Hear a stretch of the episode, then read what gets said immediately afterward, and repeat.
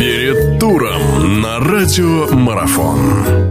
Хорошо, наша беседа продолжается. В гостях у нас Олег Пашинин. Мы говорим о двадцать девятом туре предстоящих матчах российской футбольной премьер-лиги. Вот в предыдущей части нашего интервью мы сказали о Рубине. Вы сказали, Олег, что, наверное, да, действительно никакой нет сверхмотивации у казанского клуба. Сезон уже доигран, в принципе. Доигран ли сезон для московского «Спартака»? И здесь, наверное, прежде всего интересно, сможет ли «Спартак» наконец-таки одержать победу.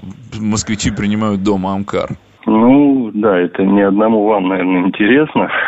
Но, опять же, понятно, вся эта ситуация в «Спартаке», которая сложилась после отставки Валерия Карпина, очень плохо сказалась и на психологическом состоянии игроков, и вообще, наверное, на всей этой ситуации вокруг клуба. Но, тем не менее, это клуб, который всегда боролся за самые высокие места, и сейчас...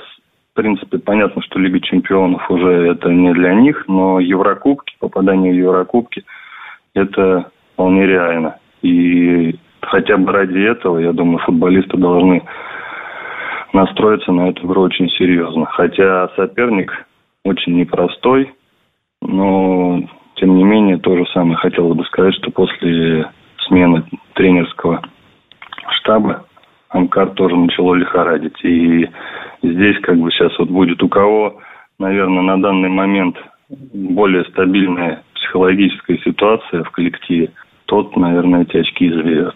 Ну, еще одна команда, которую лихорадит, и лихорадит уже очень давно, особенно начиная с весенней части чемпионата, я говорю о «Волге». «Волга» поедет в гости в Грозный, к Тереку.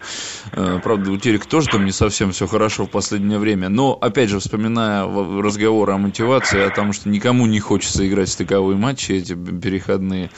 «Волга» же, на самом деле, наверное, уже все шансы утратила, хотя там есть какой-то возможный чисто теоретический шанс на как раз-таки эти самые стыковые матчи, но, наверное, он очень призрачный. И Тереку будет, наверное, хорошим таким подспорьем реабилитироваться за поражение от Анжи в туре предыдущем. В общем, что думаете по поводу игры Терек-Волга?